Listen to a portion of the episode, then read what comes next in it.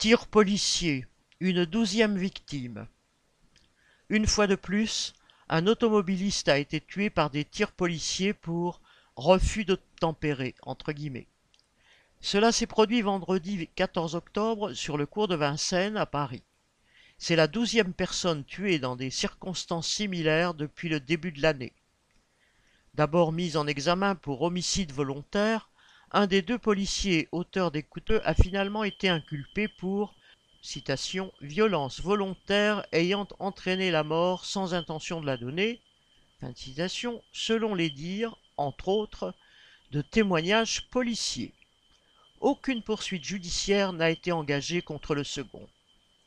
Depuis l'assouplissement en 2017 d'une loi régissant l'usage des armes à feu par les policiers, ceux-ci sont autorisés à tirer sur une voiture, s'ils ne peuvent l'arrêter autrement. Fin citation.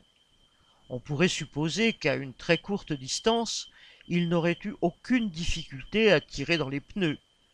Mais plusieurs fois déjà cette année, c'est à la tête que les personnes présentes dans les véhicules, conducteurs ou passagers, ont été atteintes, entraînant une mort certaine. De plus, avec la quasi-certitude de bénéficier du soutien de Darmanin et d'échapper dans la plupart des cas aux poursuites judiciaires, les policiers se croient autorisés à faire usage de leurs armes, quelles que puissent en être les conséquences. C'est ainsi que des petits délinquants, voulant échapper à un contrôle pour des infractions mineures, méritant tout au plus une amende, voire des innocents n'ayant rien à se reprocher, sont condamnés à mort par des policiers à la gâchette trop facile.